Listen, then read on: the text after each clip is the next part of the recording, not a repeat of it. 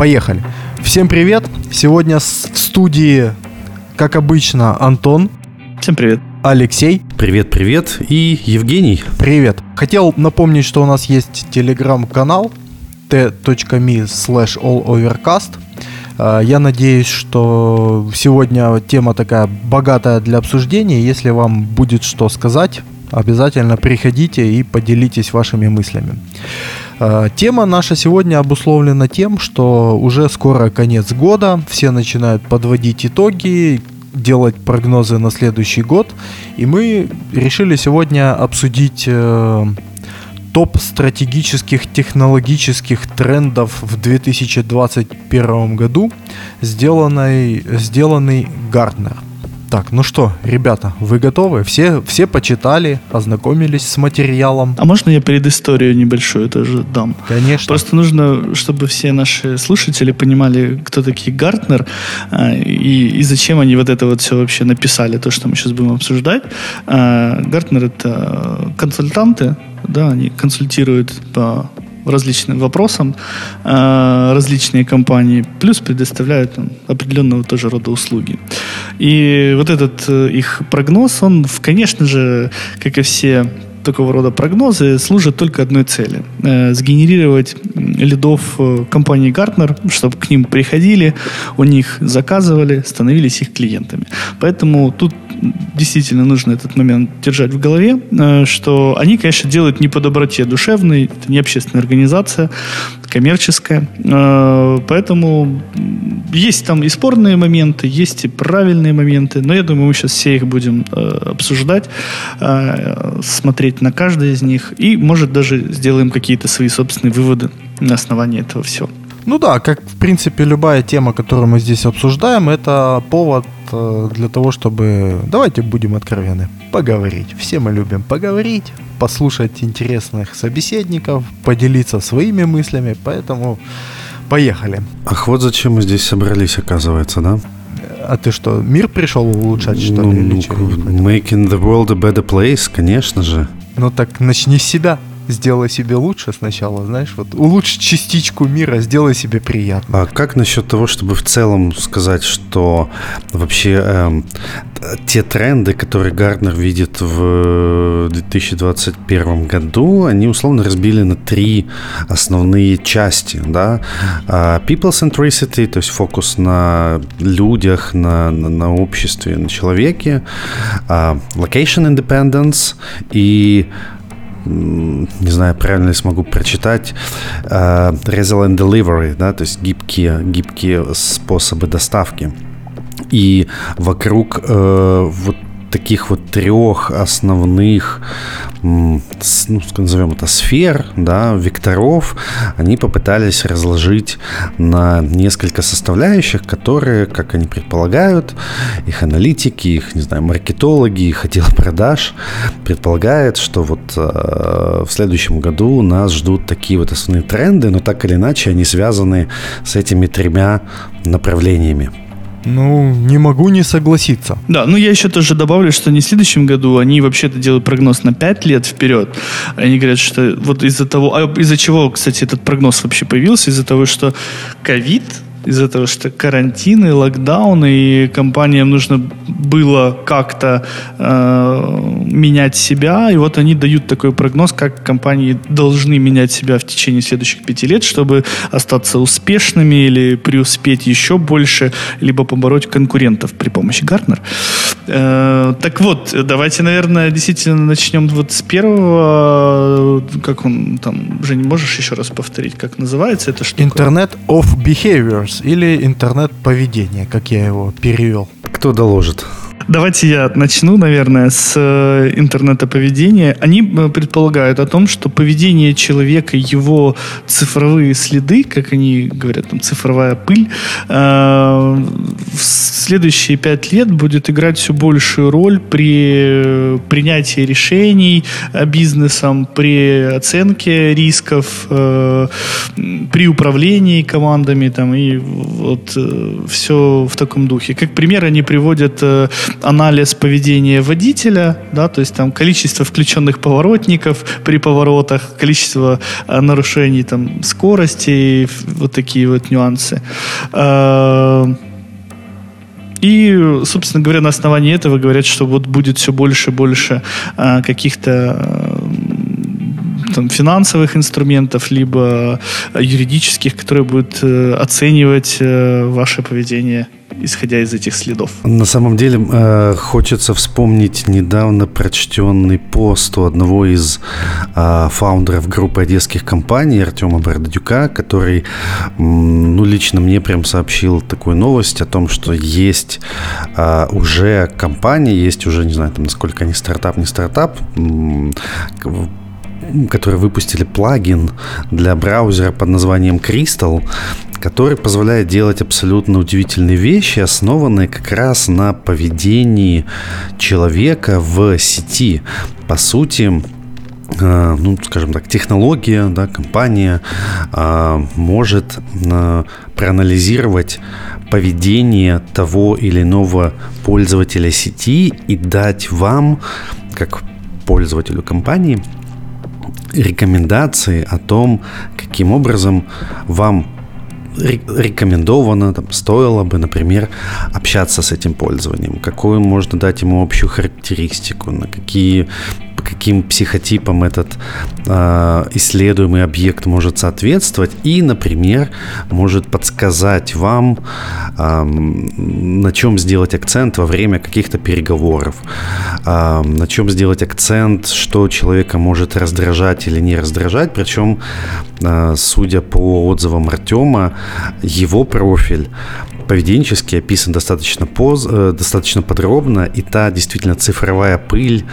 те манеры поведения, те комментарии, те, не знаю, следы, которые человек оставляет о себе в интернете, уже сегодня анализируются, уже сегодня можно использовать, ну, например, в продажах или, например, для того, чтобы составить какой-то digital footprint, для того, чтобы можно было, если хотите вами манипулировать, если хотите точнее вам предсказывать какие-то ваши продажи, что вам может быть интересно и так далее, и так далее. Как вам такая история, ребят, вот как раз в контексте Internet of Behavior? Так, ну, у меня есть, во-первых, замечание. Во-первых, по поводу того, что ты сейчас сказал, у меня есть два вопроса. Ну, точнее, первый — это не вопрос, ну, как бы все уже слышали пару лет назад по поводу дарк-профайлов в том же Фейсбуке, да, который, в принципе, то же самое делает, только для себя. У меня вопрос. Кто в здравом уме поставит себе этот плагин для того, чтобы о нем компании собирали информацию? Ну, то есть, какая мотивация для пользователя? На самом деле, это не ты ставишь плагин, который позволит о тебе кому-то передать информацию, а ты ставишь... А, ты имеешь в виду, это плагин на сайт? Это на тебе ставят сайт? Плагин, да. Нет, это на самом деле ты ставишь плагин для того, чтобы из, ну, нужного тебе человека, я не знаю, в лицо, принимающее решение при приеме тебя на работу, какой-нибудь там клиент, которому ты хочешь что-то продать намного и сразу, какой-нибудь партнер, с которым ты хочешь, может быть, работать или что-то делать, и для того, чтобы понимать, каким образом наиболее эффективно ты можешь, ну, по сути, да, по-честному, продавить то, что тебе надо. У тебя могут быть вот такие подсказки, но это, по сути, не рекомендации от каких-то там общих знакомых или каких-то партнеров. Ну, а это... Я понял. Это плагин для твоего сайта, да. Поэтому я не пользуюсь Хромом, потому что пошли они в жопу со своими плагинами, извините за грубость. Так, и мне кажется, вы упустили очень один важный момент, который вот... Пример с self-driving car, он не совсем такой очевидный. А вот там был ниже пример с часами. Я по поводу, возвращаюсь к нашей теме Internet of Behaviors. Это как раз вот те вещи, которые будут... Вот эта дата, использование вот этой даты, оно будет менять поведение людей. Да? То есть вот это как раз, ну, один из ярких примеров, это вот эти все статистика по поводу заболеваний ковидом, да, которые поменяли в корне поведение людей. Все сидят по домам, надевают масочки, да? Вот это такой самый, ну, это очень грубый пример. Второй момент, это по поводу того, что данные, собираемые вашими часами, которые используются страховой компанией для того, чтобы в случае несоблюдения вами каких-то правил, то есть если вы себя начинаете неправильно вести, говорим о поведении, да, то вы будете наказаны за это, да, то есть ваши выплаты по страховке будут снижаться в связи с тем, что вы там, не знаю, не ходите, курите, неправильно питаетесь, если эти данные тоже у страховой есть, то есть они могут оценивать то, что вы покупаете, если у вас там чипсы с колой, то, сорян, извините, при сердечных заболеваниях минус 30% на выплаты, ну, условно, да, и с помощью вот этой вот обратной связи, вот этого фидбэк-лупа будет меняться поведение пользователей, вот в этом, мне кажется, основной смысл вот этого интернета в behaviors. Короткая ремарка буквально. Ты уже поменял свой behavior, да, когда говоришь, пошел в жопу этот Chrome. Не хочу, чтобы он что-то там про меня собирал, не хочу, чтобы он что-то там делал. Даже без чипсов с колой, даже без какой-то там бигдаты. Ты уже говоришь, что Chrome, иди в жопу, не хочу, чтобы ты там что-то обо мне знал. Пойду там, не знаю, хотя бы Chromium там доскачаю, если мне очень нужен этот движок. Но это да, мне кажется, этот пример есть. А как насчет того, чтобы подумать, как, ну, то есть мы понимаем, да, как это работает, мы понимаем, ну, для чего это и что это там за понятие, за термин. А как вы считаете, как бы можно было бы, не знаю, применить подобный, вот такое знание, да, вы знаете, что будет такой тренд, как ваше поведение поменяется, как, может быть, вы на этом заработаете, и что это вообще привнесет в вашу повседневную жизнь, ну, такое вот, да, понятие, как Internet of Behaviors, ну, помимо отказа от Хрома. Очень такой вопрос интересный. На тему, как на этом заработать, там, на самом деле, мы сейчас до конца дойдем, потому что они сами себе немножко противоречат, да, потому что вот этот вот Internet of Behavior, он напрямую пересекается с вопросами privacy. Да, и мы понимаем, что для того, чтобы собирать вот это количество данных, ну, во-первых, это не в каждой стране вообще легально, да, такое количество данных о человеке собирать. Я перебью. И тут я не согласен. Вот у них есть пункты, которые противоречат друг другу, но тут я с тобой не согласен, потому что, смотрите, Internet of Behavior — это как раз о больших массивах обезличенных данных. И privacy тут, в принципе, не затрагивается. И меняется поведение конкретно вот, не конкретно, а именно большого количества людей с помощью вот изменения вот этих вот, ну, то есть с помощью использования вот этой бигдаты. То есть, в принципе, оно как бы анонимизировано, но, тем не менее, оно на вас влияет. Вспоминаем social dilemma. Да, вот тут нюанс на самом деле в чем? Я же говорю, вопрос не в том, что это privacy там нарушится, да, а в том, что есть разные, ну, страны. Вы говорите, вот нужен большой объем данных. Вот в этой стране можно собирать вот этот объем данных, а в другой стране в 2 раза меньше. Как вы собираетесь при помощи вот неполных данных влиять на людей в разных странах? Поэтому я же говорю, тут такой нюанс очень тонкий, теоретически, да, то есть можно собирать информацию, но практически им мы понимаем, что это огромные объемы информации, которые нужно потом как-то обрабатывать и потом еще не провтыкать и использовать их корректно, да, потому что мы же можем скатиться в первый эпизод 3-го сезона «Черного зеркала», да, если вы помните, там был такой nosedive. Ну, да, с аналитикой, знаешь, там очень много подводных камней, ловушек, да, в стиле того, что там все, кто едят огурцы, рано или поздно умирают, да? Ну, 100%. Это, да, это как бы вот, но это же не причина, если... Ну, то есть, как там, корреляция — это не причина, если... Я не помню там уже точно, как эта фраза звучит, но, в общем, если 2 события происходят там со 100%-ной вероятностью с одними и теми же там группами людей, да, это еще не значит, что одно является следствием другого.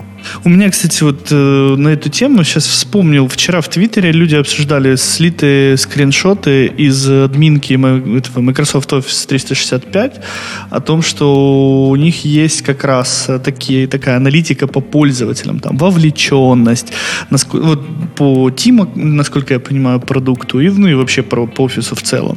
Да, то есть, ну, это как бы не секрет, потому что они рассылают тебе письма по... ну, вот у нас мы работаем на на Outlook, да, то есть у нас Active Directory, вот, и тебе приходит там письмо раз там в какой-то период времени о твоей, скажем так, продуктивности, happiness и так далее. Я так понимаю, они анализируют твой календарь, плюс там, насколько митинги, ты, там, в Teams, и все остальное. Ну, так как мы Teams практически не пользуемся, то аналитика у них выходит такая куцая, но те, кто именно глубоко этим в этом всем завязан, то они там, наверное, более такую информативную статистику. Там нюанс был, на самом деле, не в том, что они это собирают, в том, что они это используют для продвижения собственных продуктов, там, и апсейла для тебя. То есть, по идее, эти данные как раз должны были быть только у тебя, никому их не надо было показывать, тем более сидеть и, ну, мониторить каким-то посторонним чувакам из Microsoft. Ну, мне так кажется. Ну что, они там тебе накрутят такой behavior, чтобы ты больше денег им платил. А кому оно надо? Но им это и надо, конечно же. Но давайте попробуем все-таки немножечко резюмировать по этому поводу, да. Что делать-то будем? Как мы изменим, не знаю, свое поведение? Как такое понятие, как Internet of Behaviors, изменит нашу жизнь? Ну, не знаю, Internet of Things уже поменяли нашу жизнь, распределенные там какие-то сети поменяли нашу жизнь. Там все уже покупают, там, не знаю, Кока-Колу за биткоин кэш или там за эфирку. Холодильником. Да, холодильником. Вот как вы считаете, насколько такой тренд имеет право на жизнь, насколько это то, с чем нам предстоит сталкиваться, то, что мы сможем использовать, ну и опять же, как это повлияет на нас, чем нам это грозит, у кого какие мысли? Вот у меня есть концепция на эту тему. И мы, кстати, видим сейчас очень хороший пример того, как криво, косо и поперек все это будет реализовываться. Это приложение от Google Ай План, вот эта их библиотека, которая позволяет вам сделать оценить, контактировали вы с заболевшим ковидом. Да? И они сделали классную технологию, все супер, дали ее правительствам разных стран, типа, собирайте. И в итоге все это, мы можем сейчас посмотреть, как каждая страна будет все это дело имплементировать. И в большинстве случаев это будет большой брат, следит за тобой. Вот мы взяли вот эту технологию, напихали туда еще слежку за всем, чем только можно следить. Короче, в принудительном порядке, административными мерами, списочными, там, квадратно-гнездовыми, всем это будет установлено, и все вы будете принудительно всей этой херней пользоваться. А не будешь, мы тебе свет отключим, или газ, там, или, я не знаю, что это, не пустим тебя за границу. Та же самая история сейчас, международная ассоциация, или я не помню, как называется уже эта организация, которая отвечает за перелеты.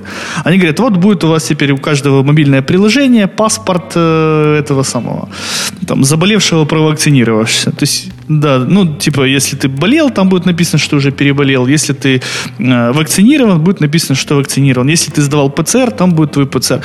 Это будет принудительно. То есть, и опять же, мы понимаем, что будет реализовано плохо, работать будет не у всех, но кому какая, собственно говоря, разница. Поэтому я считаю, что это будет, мы от этого не отпетляем, только VPN нас спасут, и отсутствие хрома на компьютере, но это будет в нашей жизни, и никуда от этого, конечно, уже не деться. Ну, я надеюсь, что это все-таки недолгоиграющий тренд. Ну, то есть, понятно, это ничего там, год-два там и так далее, но я надеюсь, что все-таки вот это... И с чем мы останемся после этой эпидемии, с какими артефактами, скажем так, вот этих вот больших братьев, это вопрос. Но я надеюсь, что это все-таки сойдет как-то на нет. У меня как бы на самом деле очень оптимистичный взгляд в будущее в плане self-driving каров, да, которые, когда критическая масса даже второго, вот, скажем так, поколения вот этих вот автопилотов появится на дороге, и это дело очень сильно как бы повлияет на безопасность движения, я надеюсь. Ну хорошо, переходим к следующему пункту, потому что мы на первом так не слабо задержались. Следующий пункт — это Total Experience. И это прям вот, как я давно об этом думал. Это, я не знаю, как общий user experience, скажем так, Компании, которые смогут достичь синергии, скажем так, и работать в двух направлениях, это user experience и employees experience, да, то есть улучшать, скажем так, опыт работы с компанией как юзеров, так и сотрудников, вот они достигнут успеха. Я, честно говоря, всегда об этом деле думаю, когда речь заходит об украинском бизнесе, и вот разница между подходами ведения бизнеса в Украине и не в Украине. Ну, то есть, если к сотрудникам внутри компании относятся как к говну, то и к клиентам точно такое же отношение. Ну, то есть, вот как-то оно одно без другого не бывает.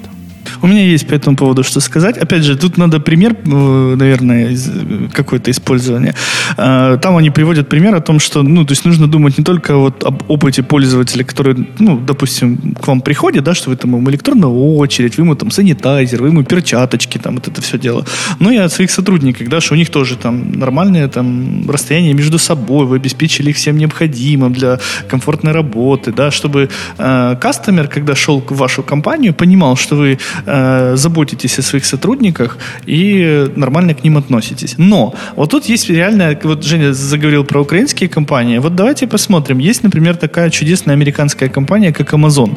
Если вы знаете, с начала карантина у них там чего только не было. Сейчас там у них вообще там капец. Они, вплоть до того, что они следят за сотрудниками, чтобы те не устраивали профсоюзы.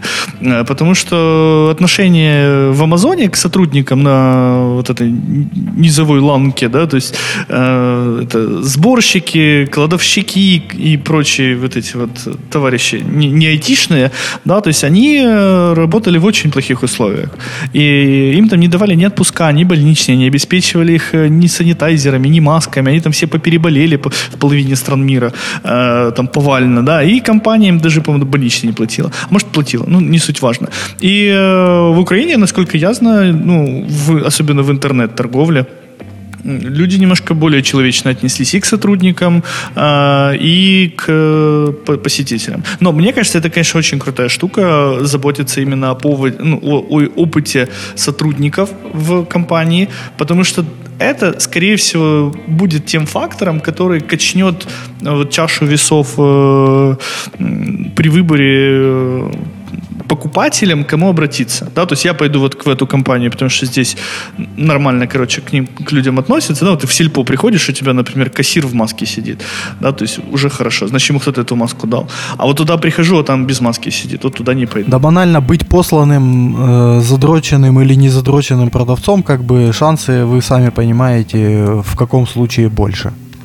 Ну, конечно. Ну, то есть, правильно ли я понимаю, что для того, чтобы компаниям, я не знаю, выживать, расти и развиваться, им теперь нужно думать не только о том, чтобы у них была, не знаю, там, самая низкая цена, как, ну, не знаю, 20 лет назад, да? Потом компании стали думать о том, что, ну, цена, в принципе, может быть, не так и не настолько важен в целом customer experience, и многие люди готовы чуть-чуть заплатить побольше денег, но чтобы получить качественный сервис, там, какой-нибудь расширенную гарантию и так далее, и так далее. А сегодня мы уже начинаем думать о том, что мы, да, собственники бизнеса, топ-менеджеры, какие-то управленцы, сегодня уже должны думать в целом о компании, о структуре, не только о пользователях, не только там, да, клиент всегда прав, а о том, что на бизнес и на продажи, и на развитие, и на исследование влияет очень много факторов и взаимоотношения с клиентом, и взаимоотношения внутри компании, и взаимоотношения, не знаю, с подрядчиками, с поставщиками, с конгрессом и так далее. Поэтому, наверное, глупо уже говорить про только там про customer experience, только про employee experience, а нужно думать в целом о таком тренде, как total experience, который должен включать в себя вот все вот такие много экспириенсов. Ну, вот тут момент какой. Мне кажется, это не особенно связано с взаимоотношениями. Да? Здесь мы говорим все-таки о опыте. Ну, и, наверное, больше это применительно в сервисной какой-то вот такой штуке. Да? Например, да, у тебя есть личный кабинет. Вот ты как пользователь заходишь, у тебя личный кабинет. У тебя все UX, UI, у тебя кнопочки, тенюшечки, все прям идеально. И ты такой, типа, ой, у меня тут не работает. И пишешь такой, подключаешь саппорт-чат. Да? А с той стороны сидит чувак, а у него такой интерфейс из 98-го года. Там, 1С, да, на той стороне. И он такой говорит, а вы можете мне там переместить там, заказ, там поменять? Он говорит, ой, мне тут надо 300, короче, полей поменять, надо запрос послать, тут написать, тут передать. Ну, и поэтому вот этот опыт, который, он же, это не пользовательский опыт, казалось бы, да, это опыт твоего сотрудника, который просто должен был что-то сделать. И ты на это, конечно же, забиваешь, потому что пусть страдает, сидит. Но мы понимаем, что это накладывается на опыт пользователя, которому не оказали вовремя, быстро и качественную услугу. Для того, чтобы резюмировать и перейти на следующую тему, могу просто поделиться своим опытом, своим фидбэком. Я не так давно нанимал достаточно много сотрудников, как раз там и в службу поддержку, и в отдел маркетинга, и разработки. И на самом деле вот сейчас по первым результатам работы новых команд в, ну, скажем, в компании, да, в своих там подразделениях, я вижу, ну, я понимаю уже сейчас, что мне нужно замерять не только customer experience, не только, например, если это служба поддержки, скорость ответа на письмо, количество ошибок, там, скорость реакции и так далее, а в том числе важно и очень полезно с точки зрения бизнеса понимать и скорость найма, и скорость онбординга, и качество онбординга, и удовлетворенность сотрудника в компании. И я понимаю, что вот прямо сейчас мои пользователи получат больше удовольствия, они потратят у меня в компании больше денег просто из-за того, что, ну, на примере вот недавно пришедших в компанию людей, они воодушевлены, им интересно, они быстро учатся, они понимают, что им делать. И, по сути, там, любой бизнес, который хочет развиваться и хочет не страдать в карантин, а, например, увеличивать продажи, должен задумываться не только о каких-то там внешних факторах, не только о внутренних факторах, а experience in total. Да? Поэтому, наверное, это действительно такой важный тренд, который ребята с Gartner сформулировали, выделили, и действительно, наверное, стоит придать ему внимание, значение. Это то, что повлияет на нас, и то, на что мы можем влиять, ну, прямо на своем рабочем месте, несмотря там, кем мы работаем, чем мы занимаемся. Идем на следующую тему. Да, я как сотрудник наемный, только потираю руки, улыбаюсь и говорю, молодцы, давайте, давайте, больше плюшек. Так, хорошо, следующий пункт — это Privacy Enhancing Computation. Я, честно говоря, не знаю, как его так красиво перевести, но, в общем, вычисления с улучшенной приватностью, как-то так. Ну, то есть, насколько я понимаю, посыл в том, что, как раньше, уже делать не стоит, ребята. Не надо хранить в эластиках логины, пароли пользователей, собирать их с PII, это, в общем, личной информации. Все эти данные, ну, то есть, так делать не надо. Ну, то есть, данные должны быть обфусцированы, то есть, должна быть обезличены какие-то, там, я не знаю, хэши, пароли и так далее. То есть, ну, то, что, чтобы и аналитики могли работать, но в то же время, чтобы в открытом виде ваша информация видна не была. То есть, вот посыл в этом. И мне кажется, тут как бы, ну, мы все-таки любим Apple, как мы можем, не оглаживанием, не поощрить компанию, которая все вот такие там вычисления, там нейроночки и так далее, они все работают локально, да, и они минимально отправляют там данные на свои сервера. То есть вот в этом плане как бы молодцы. Ну, на самом деле, да, мне кажется, этот тренд, описанный Гартнер, он более, скажем, узконаправленный и, с одной стороны, влияет далеко не на каждого, не знаю, жителя сети, не на каждого гражданина планеты, да, но вот в целом тренд того, что обработка данных пользователей все более нацелена на сохранение максимально возможной там какой-то приватности, аккуратности, и то, о чем нам Apple говорит уже несколько лет, о том, что ваши, не знаю, какие-то там данные максимально стараются храниться у вас на телефончике. Мы не выгружаем их в облако, мы добавляем какие-то чипы, какие-то сопроцессоры, которые будут обрабатывать чувствительную информацию прямо у вас на устройстве, мы не будем у себя это хранить, как наши конкуренты это делают, да. Действительно, пример Apple же, мне кажется, отличный. Компания несколько лет назад начала не начала этот тренд, но обратила на это внимание, которое сегодня вот так вот действительно формализируется, да, что чувствительные данные должны обрабатываться каким-то образом иначе. Мне в конве этой темы вспоминаются недавние события у нас здесь в Украине о том, как во время выборов проводился некий опрос, который там через 3 дня после окончания оказался сваленный просто там где-то на складах, каким-то образом там посчитанный, не подсчитанный, прикинутый, аппроксимированный, скажем так, интерполированный. Мне кажется, это вот хорошая тоже такая иллюстрация, демонстрация о том, что ваш голос важен, мы там его посчитаем, мы непонятно, как его используем, мы непонятно, зачем это делаем, а потом в итоге все это свалим в какую-то там базу данных на складе где-то там под Киевом, под Обуховым, и все это будет как-то там валяться, доступное для съемки, доступное для извлечения. Вот не надо так, если вы работаете с чувствительной информацией, имейте в виду, что это достаточно сложная, большая такая тема, которая уже требует отдельного внимания и отдельного отношения к себе. Вот по этому поводу отличный пример с Apple, и вот он очень хорошо описывает действительно вот этот пункт.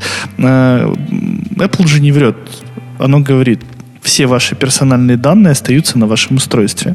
И как раз этот пункт подразумевает, что, говорит, вы данные-то оставляете на устройстве, вы их хэшируете, фусцируете, на основании их делаете модели, и эти модели отправляете уже в нужное место, пусть там AI принимают решения на основании этих данных. С одной стороны, мы действительно таким образом охраняем privacy, с другой стороны, мы получаем ровно тот же объем информации, который нас интересует, просто без ущерба для приватности наших пользователей. Ну, по сути... Ребят, у меня есть... Подождите, я вас немножко дабы как бы расставить все точки над «и», мы должны четко понимать, что вот эти вот IT-тренды стратегически это не для IT-компаний. IT-компании это все уже давно все знают. Они уже как бы в этом направлении живут. Поэтому для нас некоторые вот эти вот штуки кажутся, это ж уже не первый год. Нет. Представьте себе какой-то офлайн-бизнес. Я не знаю, условный там магазин... Сантехники, да. Чуваку говорят: слышь, брат, локдаун, давай в интернет. И он такой: так, блядь, что это ваше за OIT такое? А ну, идите мне, куда идти, куда почитать? Ему говорят: ну вот есть пацаны, они научат. И он такой: так, открывает, и вот он начинает вообще читать, что ему хоть делать, как ему вот с этими вашими интернетами теперь вот, то есть ему до этого было все нормально, то есть ему реднеки на F-150 приезжали, там, я не знаю, церезиты загружали себе в кузов и уезжали, все нормально, наличманом рассчитались, все классно. А тут, вот это вот локдаун, из соседнего штата приехать не могут, что делать, как, что бежать, куда смотреть, чем заниматься, какая ваша аналитика, критика, какой, что вообще происходит. И вот для таких людей вот у них вот есть вот этот вот перечень трендов, чтобы они хотя бы примерно себе стратегические направления могли представить, в каком им направлении. Потому что, ну, то есть для них Big Data — это табличка в Excel, где написано Вася Пупкин, номер телефона, адрес, номер кредитной карточки. Ну, а как еще платежи? Все, переписал этот номер, дата выдачи, ФИО, CVV себе раз, ввел, списал там сколько надо там. Типа такого. Вот так. Ну, то есть, короче говоря, мы, по сути, не можем... Мы поддерживаем. Мы не можем никак, как пользователи сейчас на это повлиять, по сути, да, или как-то изменить. По сути, все, что мы сейчас... Можем. Голосовать рублем. Можем, конечно. Ну, вот, если ты не веришь в приватность собственных данных, не покупай.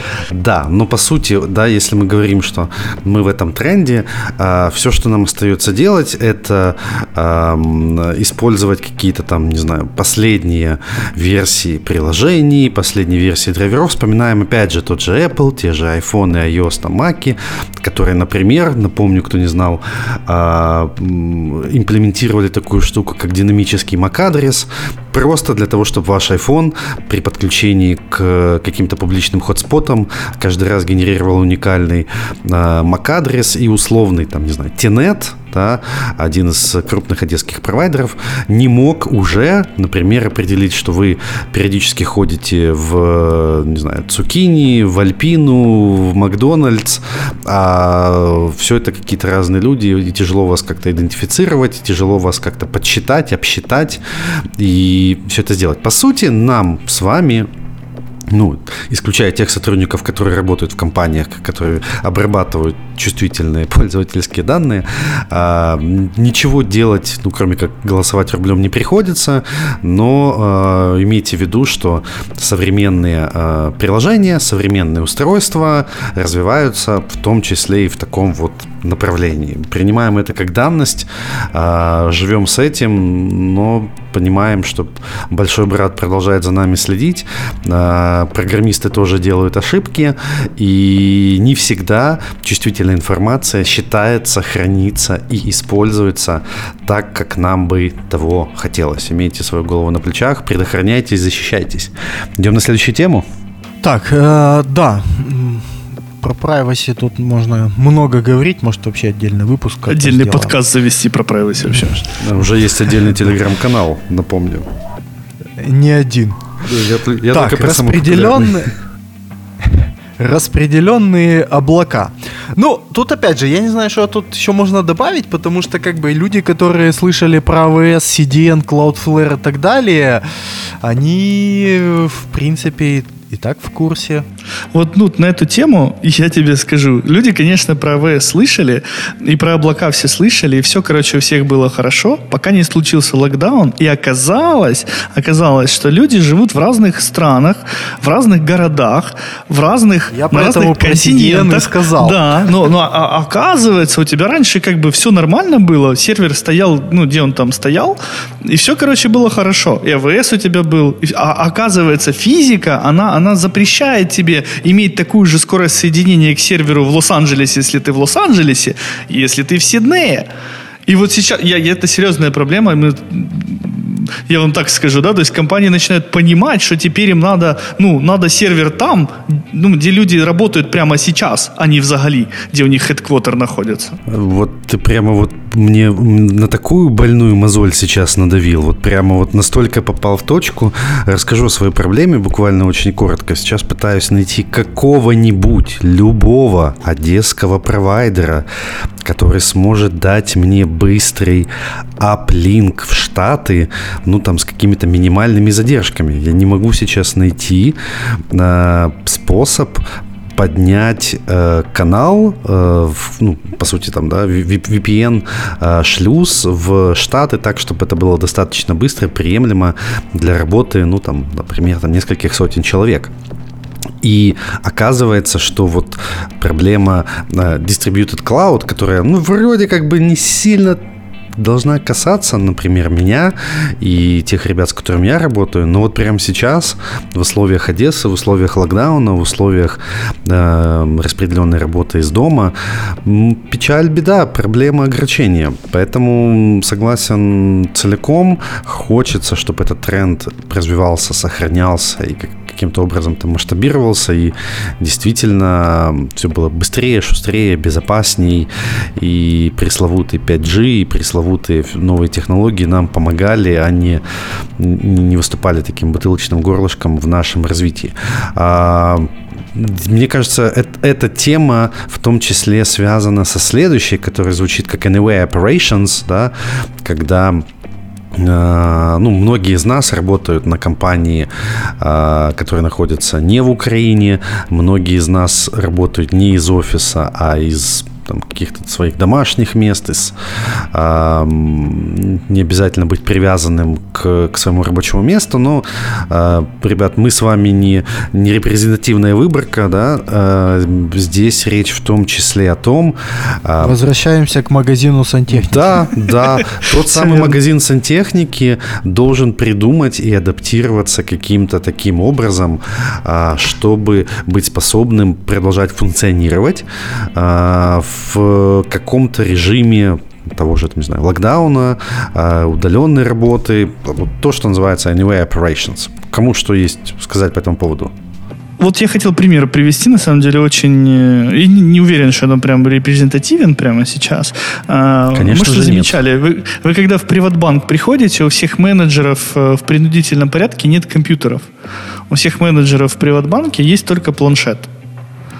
И сделано это было специально, насколько я знаю, для того, чтобы действительно была возможность гибко и динамически там добавлять, убирать рабочие места. То есть у тебя, условно говоря, там, где есть менеджер, там есть PrivatBank.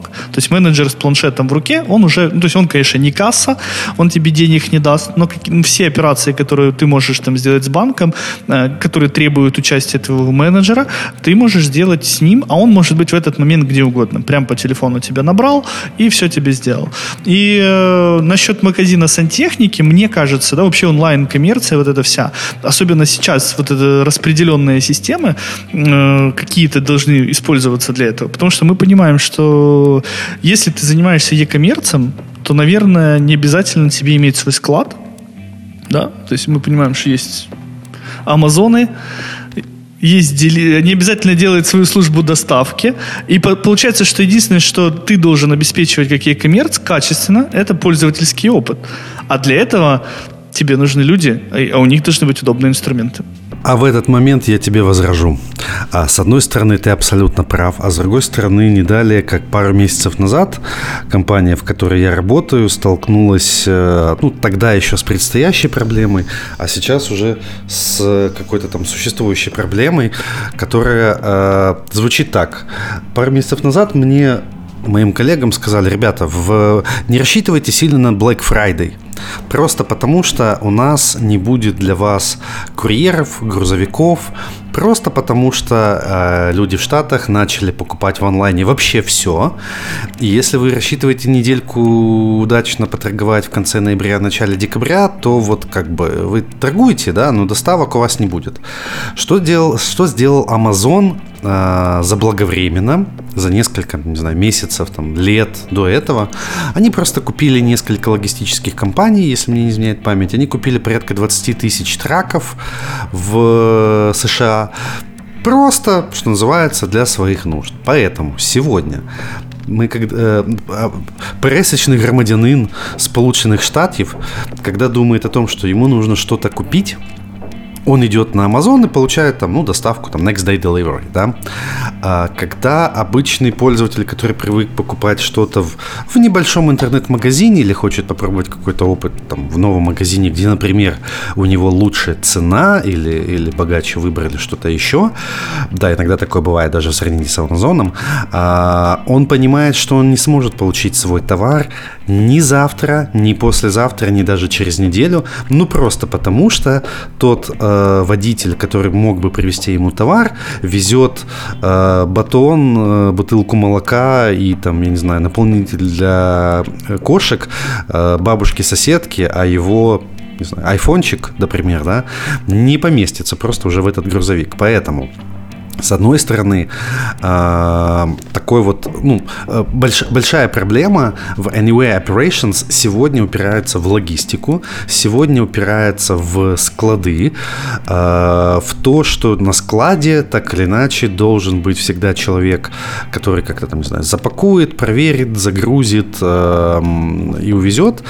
И те компании, которые работают в диджитал, которые могут там продавать лицензии, отгружать копии там какие-то каких-то электронных товаров, это все здорово и замечательно, но молоко, хлеб, сантехника сильно упираются в логистику. Мне кажется, что все, что связано с логистикой, вот прямо сейчас, любые революции, вот ближайшие, ну, не знаю, месяцы, годы, они прям могут очень, очень круто выстрелить просто из-за того, что мы не поступательно приходим в онлайн, а мы резко ломанулись все в онлайн, но нам по-прежнему нужны офлайн товары, да, и вот такая синергия между Operation Anywhere часто упирается в какой-то один bottleneck, как склад, доставка, там, не знаю, поставщики. Кому есть что добавить? Я хотел возразить, раз ты возразил мне, возражу и тебе. Как раз я-то про это и говорил, что вот эта вся ситуация с ковидом, она должна пушнуть аутсорс складов и доставки. То есть мы понимаем, да, что текущие службы доставки, ну, не вывозят тот объем интернет-коммерции, который внезапно появился. И мы понимаем, что в течение ближайших 5 лет этот вот, ну, объем 2020 года, в 2025 году, я думаю, он будет такой же, без карантина, без ничего. И они уже не вывезут. И понятно, что доверять, ну, я же говорю, то есть интернет-компании не должны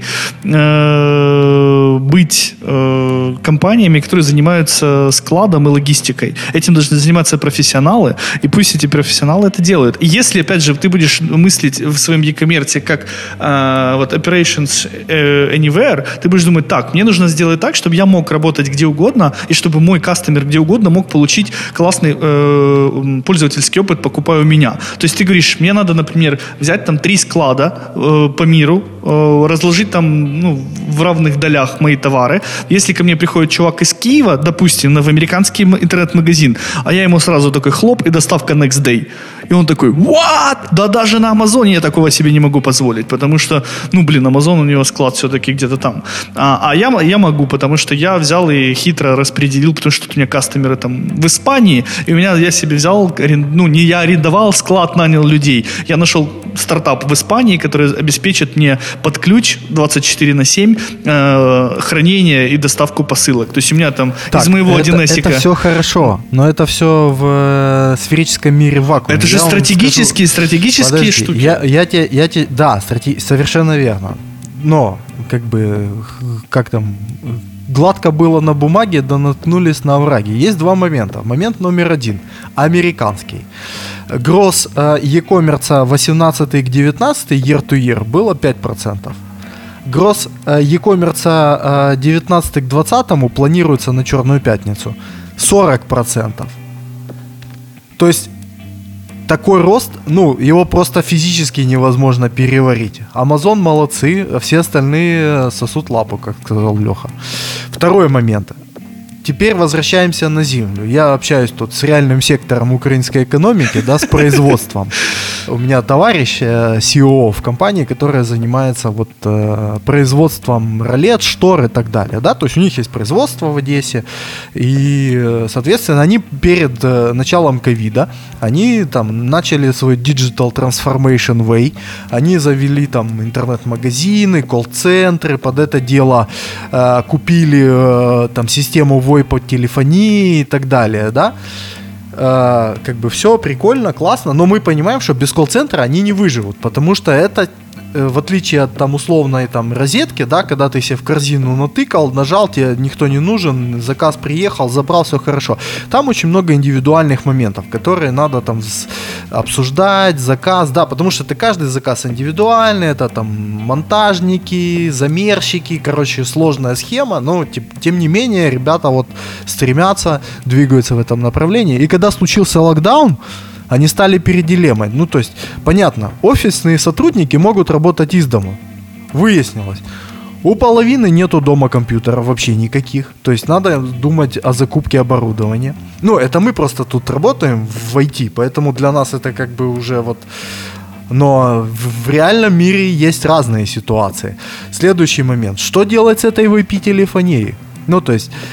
Пришлось сверху накручивать еще какой-то дополнительный там возможность взаимодействия с этой системой не из офиса. Ну, то есть очень много моментов.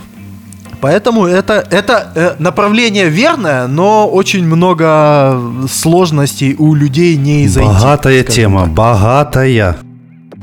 Я же говорил про PrivatBank, да, то есть вот чуваки вовремя заботились, но все равно не отпетляли от офисов, да, то есть, а да, каждому бизнесу надо садиться и делать свой собственный корпоративный планшет со всем софтом внутри, чтобы у каждого свое рабочее место было в руке. Ну, ты себе представляешь, сколько, ты понимаешь, еще казус украинского бизнеса в чем? В Украине есть куча IT-компаний, но цены там американские, понимаешь? То есть есть украинский бизнес с украинскими доходами, с украинскими зарплатами, где им взять деньги за то, чтобы, на то, чтобы купить систему, IT-систему себе, которая стоит, ну, то есть в Украине нету айтишников, которые работают по украинским. Все работают по мировым. Конечно, конечно. Понимаешь? У меня есть ответ на твой вопрос. Сейчас пока нигде. Но, я думаю, со временем появятся готовые коробочные решения по управлению. Точно так же, как появились готовые коробочные решения в Украине по кассам. Когда был AirKeeper, да, то есть, знаете, такая компания, которая поставляет терминалы по несколько тысяч долларов или по 10, ну, короче, нормальная стоимость. И чуваки взяли, сделали приложеньку на планшет и на телефон. И вот тебе твой AirKeeper за 560 гривен в месяц на Android-планшете делает то же самое. Это понятно, что рано или поздно оно все придет. Я просто к тому веду, что сейчас...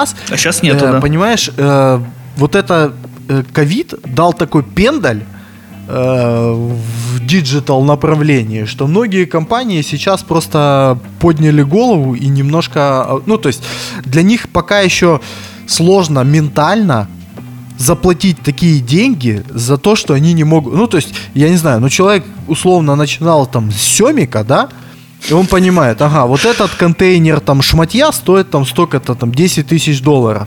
А 10 тысяч долларов заплатить за какую-то программульку в этом, он не понимает, за что, понимаешь? И пока вот эта стена, она еще только ломается, она еще не сломлена. Ну, хорошо, видишь, ладно, идёмте, стратегия, давайте, понятно, дальше, надо расти дальше. Именно в этом направлении, и уже как бы никуда не денешься. Надо поднимать голову, надо смотреть. Погнали дальше, давайте я следующее анонсирую, это Cyber Security Mesh. Кто что знает про Cyber Security Mesh? О, ну смотрите, это опять же следствие вот этой Anywhere Operations. В связи с тем, что сейчас все работают распределенно, то физический периметр обеспечить безопасности, да, то есть, грубо говоря, вот у тебя есть там какая-то локальная сеть, у которой есть там пару мест выхода в интернет, которая там закрыта всяческими там физическими фаерволами, там 18 тысяч, там циски, Palo-Alto Networks, вот это вот все, да, и внутри все у тебя там более-менее безопасно, пока какой-то придурок не придет с флешкой подобранной на проходной, не втыкнет ее, ну и это тоже можно обойти, эпоксидкой порты позаливал и все, красота, короче, то сейчас это не работает, и поэтому строятся сложные многоуровневые системы безопасности распределенные, которые вот вращаются вокруг юзеров, вокруг каких-то сервисов, обеспечивается как-то вот этот вот там single sign-on и вот это вот все. Опять же, это все вот эта мешевая система, которая включает в себя многоконтурную систему безопасности, распределенную, виртуальную, скажем так. Вот в этом направлении, опять же, это следствие вот этого вот Anywhere Operation. Ну да, я в двух словах просто перефразирую.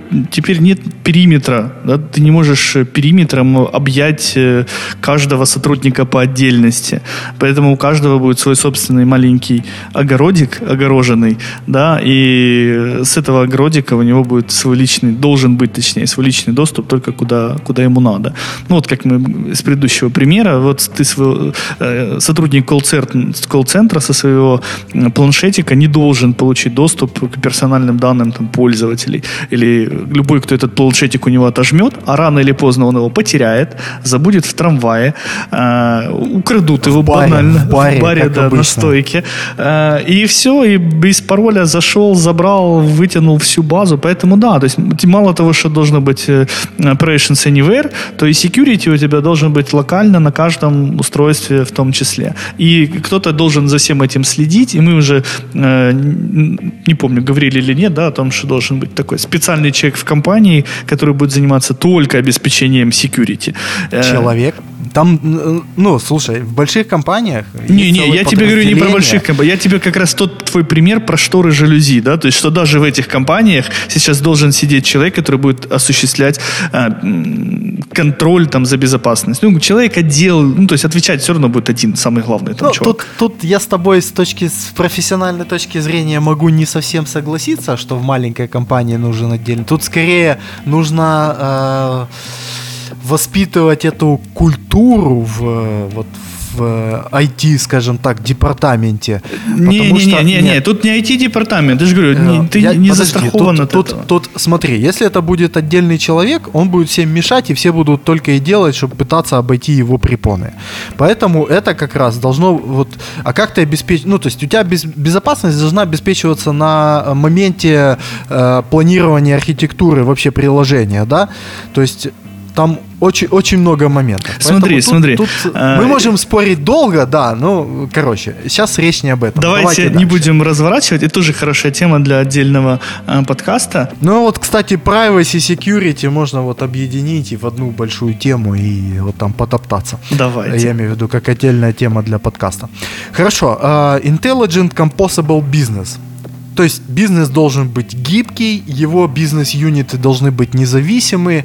Вроде как все понятно, и вроде как ты понимаешь, что так оно и должно быть. Но тут я вот вспоминаю эту историю про большие корпорации и динозавр думает жопой, да? Ну, то есть, я не знаю, слышали ли вы эту историю, что есть большая, то есть, компания, она напоминает динозавра, да, то есть, он настолько большой, что нервные импульсы от головного мозга до хвоста очень медленно доходят, поэтому там есть в районе, скажем так, задних конечностей отдельный такой микромозг, который принимает локальные решения. Но по факту, когда вы видите какие-то странные штуки в тех девайсах, которые вы там покупаете от большой корпорации, вы думаете, блин, какой дебил это придумал. А это вот на месте какой-то вот департамент принял локальное решение. Да, у них есть там, допустим, какой-то лимит по бюджету, то есть решения до $50 там, или до 100 в стоимости устройства, они принимают самостоятельно. Ну вот они и приняли самостоятельное решение, а вы живите потом с этим. Поэтому тут такая палка о двух концах. С одной стороны, понятно, agile, там все-таки там, каждый на месте принимает решение, но тут такое. В общем, я тут как бы, не знаю, двоякие у меня впечатления по этому пункту. Что вы скажете? Ну, я очень короткий комментарий дам. Я поддерживаю, да, что нужно раскладывать, декомпозировать и компанию на вот такие небольшие независимые команды. В любом случае решения всегда принимают люди, да, и надо просто дать им право это делать, пусть делают. И я не думаю, что что-то плохого из этого получится. Идем дальше. Хорошо. AI engineering. Вот и всего описания. Мне понравилась очень хорошая фраза. AI a part of the mainstream DevOps process. То есть уже в принципе сейчас, ну то есть если мы не понимаем, как бы если мы понимаем, что такое DevOps процесс, да, то есть это процесс разработки и доставки, там, грубо говоря, кода. И вот тут, в принципе, начиная с момента написания, вот у меня есть такая вот, я там пользуюсь, так как я не пишу на одном каком-то конкретном языке, мне надо там чуть-чуть там в Java посмотреть, тут надо на Ruby глянуть, там питончик, тут Гошечка, то есть куча всего, и поэтому я пользуюсь, но все так поверхностно, поэтому я пользуюсь VS Code, и там есть такой шикарный плагин, называется Tab9. Это такой локальная нейроночка, которая подставляет тебе препозишены к, ну, то есть автодополнение, причем он тебе там целые прям куски кода подставляет, ну, то есть натренированная сетка. Оно работает на любом языке, использует как твой код, так и натренированные модели. И когда ты открываешь какой-то язык, с которым ты практически не работаешь, это просто вот магическая фигня, которая тебе прям целые строки кода дописывает. И ты такой смотришь: о, это как раз то, что ты раньше бы пошел на Stack Overflow гуглить, оно тебе сразу все подставляет. Мега вещь. Ну то есть, а это ж уже DevOps процесс. И мы уже используем этот AI. И все больше и больше тулов появляется, там, начиная от анализа там, уязвимостей в коде, там, на том же GitHub встроенном. То есть куча вот таких моментов. Ну, то есть, вот, да, оно будет автоматически вот, появляться все больше и больше вот, каких-то вещей, которые тебе там, на базе анализа в целом для среднестатистического, скажем так, девелопера будут делать хорошо практически без каких-либо усилий. Ну вот я даже комментировать не хочу, я предлагаю перейти сразу к следующему пункту. Он-то как раз и объясняет, к чему это все приведет. Да, то есть вот это использование AI повальное везде, оно приведет у нас к гиперавтоматизации. Когда у нас любые вот эти мануальные штучки, которые раньше мы делали руками, не только мы, вообще все, кто что-то делают, те же операторы колл-центра в магазине по продаже сантехники, вот раньше они там делали что-то у себя на планшете, а теперь за них это делает AI. И надо стремиться туда, да, вот, чтобы у тебя, у каждого сотрудника в руке был планшет с AI на борту, который бы делал рутинные какие-то штучки, которые человеку можно руками уже там и не делать, а человеку оставалось бы только взаимодействовать с другими человеками и, собственно говоря, принимать решение, в какую сторону там соглашаться с тем, что предлагает тебе делать AI. Ну, я вот на самом деле себе явно вижу voice recognition, который из разговора с клиентом уже тебе пресоздает какую-то заявку, условно. И тебе там только подтвердить ее и все. Который заполняет там адрес, фамилия, имя, номер телефона, то, что там ему надо и так далее. Ну, я думаю, даже не так. Я думаю, что, если вы помните, да, Google сейчас умеет звонить, заказывать столики в ресторане. Да, вот уже тебе будет в интернет-магазин. Да, и уже, я думаю, будет заказ в интернет-магазине выглядеть, как я сказал своему AI, чтобы он пошел в AI интернет-магазин и заказал у него. Не, на самом деле AI в твоем IoT от Samsung, вот этот белый твой самый большой друг, уже будет знать, что у тебя там в холодильнике закончилось молоко и яйца, свяжется там с какой-нибудь там местной там Сильпо, закажет, а потом тот самый там курьер, который remote from like anywhere привезет тебе или, не знаю, там на дроне прилетит, и все это автоматически, и все это по-умному, и все это красиво, но все это когда-нибудь, но не сегодня. Конечно, но мы должны к этому стремиться, и мы понимаем, что вот это вот то будущее, которое позволит людям жить лучше, а компаниям, если они будут все это будущее у себя там имплементировать, чем раньше они это имплементируют, тем раньше они разорвут своих конкурентов и больше заработают. Я хочу просто здесь добавить к твоей фразе, с которой, в принципе, согласен, что будет лучше, будет хорошо тем, кто будет жить, у кого будет работа, у кого будут деньги, не знаю, может быть, какой-нибудь там безусловный источник дохода, потому что такое складывается ощущение, ребятки, что... Где здесь будут курьеры, где здесь будут операторы колл-центра, где здесь будут менеджеры по продажам, когда мы с вами запилим всю эту красоту, и кто будет жить хорошо, кому будет удобно, кому будет практично и прикольно, когда вся эта красота случится и наступит. Ну, блин. Курьером, менеджером колл-центра, собственно говоря, и всем остальным. Да, только их было 1000 в компании, а стало нужно 10. Оператор колл-центровской установки, который должен прийти, обслужить, там, смазать, перезагрузить, а остальные там 990 человек, ну, в принципе, зачем? У нас уже есть Google, который все это заменяет и красиво там Евгению продает с хорошей конверсией, а Антон там прям, у него там такой замечательный ретеншн с этим самым там ботом. Напоминаю историю о ткацких станках. Все поломаем, все починим. Следствие так было как раз в том, что сначала работа у ткачей, скажем так, пропала, но потом появилась новая отрасль, потому что объемы ткани выросли, и это было, и появились новые рабочие места, связанные с другим. Например, я не знаю, но это будет вот хорошо. Не будет операторов колл-центра и чуваков, которые пакуют, собирают ваш заказ в Сильпо. Ну, я не знаю, будет воспитатель AI какой-то. Да, размечатель датасетов будет. Да. Кто-то же должен это делать. Они же сами себе. Вот когда они сами себя научат учиться, вот тогда будет, вот конечно, SkyNet. Вот вы зря шутите про размещателей датасетов, потому что у нас были в компании размещатели датасетов. Никто не шутит, может быть, я не знаю, я не уверен на 100%, но, может быть, у меня дедушка был там кучером, а внук его будет там разработчиком этих самодвижущихся повозок страшных, автономных, а может быть, даже и летающих. Все так и есть, к этому и движемся. Ну, попробую резюмировать, ребятки. Кажется, мы с вами в той отрасли, в том тренде, который актуален, который вроде как интересен и который будет иметь право на жизнь, ну, как минимум, следующие несколько лет. Вроде как мы занимаемся тем, что надо, и идем в верном направлении. Как вы считаете? Я считаю, что да, нам немножко повезло. И если лудиты не восстанут, то все, в принципе, будет окей. Поэтому мы, как на правах людей, которым повезло, можем, наверное, чего-то порекомендовать людям хорошего посмотреть, почитать или послушать после прослушивания нашего подкаста.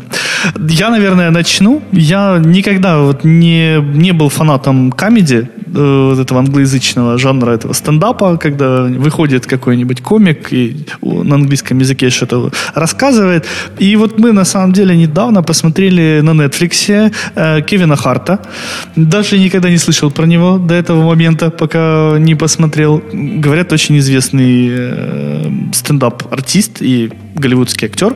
И я скажу, это было офигенно. Вот настолько круто чувак поднял все актуальные проблемы сегодняшнего дня. Он прошелся и по пандемии, и по возрасту, и по многим другим вопросам, и cancel culture зацепил. И на самом-то деле там есть в самом конце такой сюжетный твист, который объясняет, каким образом он так лихо и без последствий все это дело провернул. Ну, это вы, если посмотрите, узнаете. Я спойлерить не буду. А я со своей стороны скажу, что я прислушался наконец-то к вашим рекомендациям, посмотрел Social Dilemma. Не буду повторяться и рекомендовать эту документалочку. Скажу, что несколько недель назад мне понравился один из... не знаю, как его назвать, ютуб-блогеров, наверное, да, парень под ником Bushwacker, который ведет, ну, скажем так, исторические стримы на всевозможные исторические темы, которые очень, как на мой вкус, простым, понятным и интересным языком рассказывает,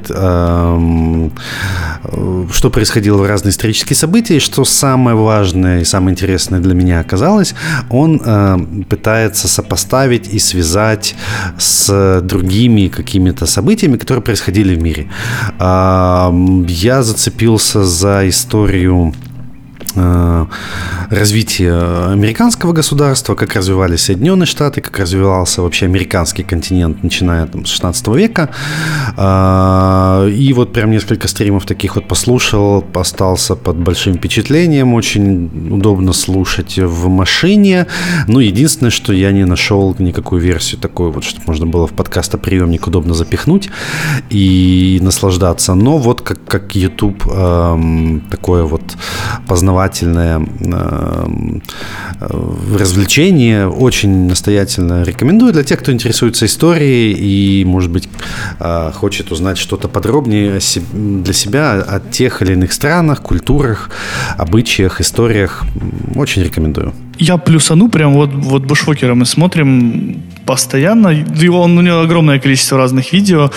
Я от себя еще могу тоже там добавить к рекомендациям. О французской революции, вообще история Франции, плюс там революция, плюс Наполеон, офигенно просветляет вообще про то, почему вот мы сейчас живем так, а не как-то иначе. И вот очень классный был у него стрим про Великобританию, да, то есть откуда появились англичане. Ну, а мы знаем, что англичане это те, кто потом в Америку поехал, да, и потом там американцы появились. И вот очень интересно вообще посмотреть, да, потому что Англия очень такой регион, история Англии, даже в Англии они ее начинают учить там с 13 века, а что было до этого, они предпочитают умалчивать. А это уже не буду спойлерить, послушайте, посмотрите, там очень интересно. Антон сказал про Кевина Харта. Я вспомнил, что я смотрел на Netflix, но это не совсем стендап, это типа стендап / импровизация. Называется Middle Ditch and Schwartz. Middle Ditch — это чувак, который играл в Silicon Valley, главный герой. Они вдвоем на сцене берут, спрашивают у людей, типа, откуда они пришли. Те рассказывают, там, я не знаю, мы были там на свадьбе, и они на этой теме начинают импровизировать на сцене вот так прям с колес, короче. Вот пушка, бомба на Netflix есть, всем рекомендую. Middle Ditch and Schwartz называется. И вторая штука... Я хотел добавить, что, как всегда, ссылочки и названия будут в описании нашего подкаста, и можно зайти, покликать и обсудить все это в нашем чатике. Ребята, напомню точную ссылочку t.me/allovcast. Это еще не все. И подготовленная рекомендация. Я ее хотел порекомендовать на самом деле в прошлом выпуске, но забыл. Эта игра называется Tetris Effect. Она есть на PS4 точно, где еще есть, я не знаю.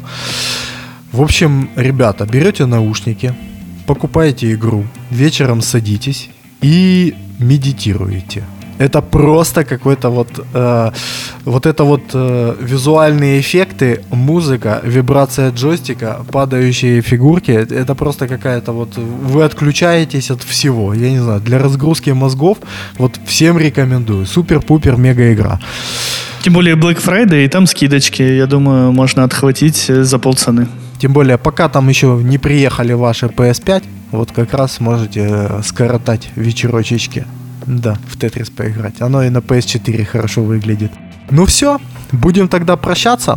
Как говорил Леша, все ссылки будут в описаниях. Заходите в наш канал-чат t.me/allovercast. И до новых встреч. Всем пока. Всем пока. Хорошего дня. Пока-пока.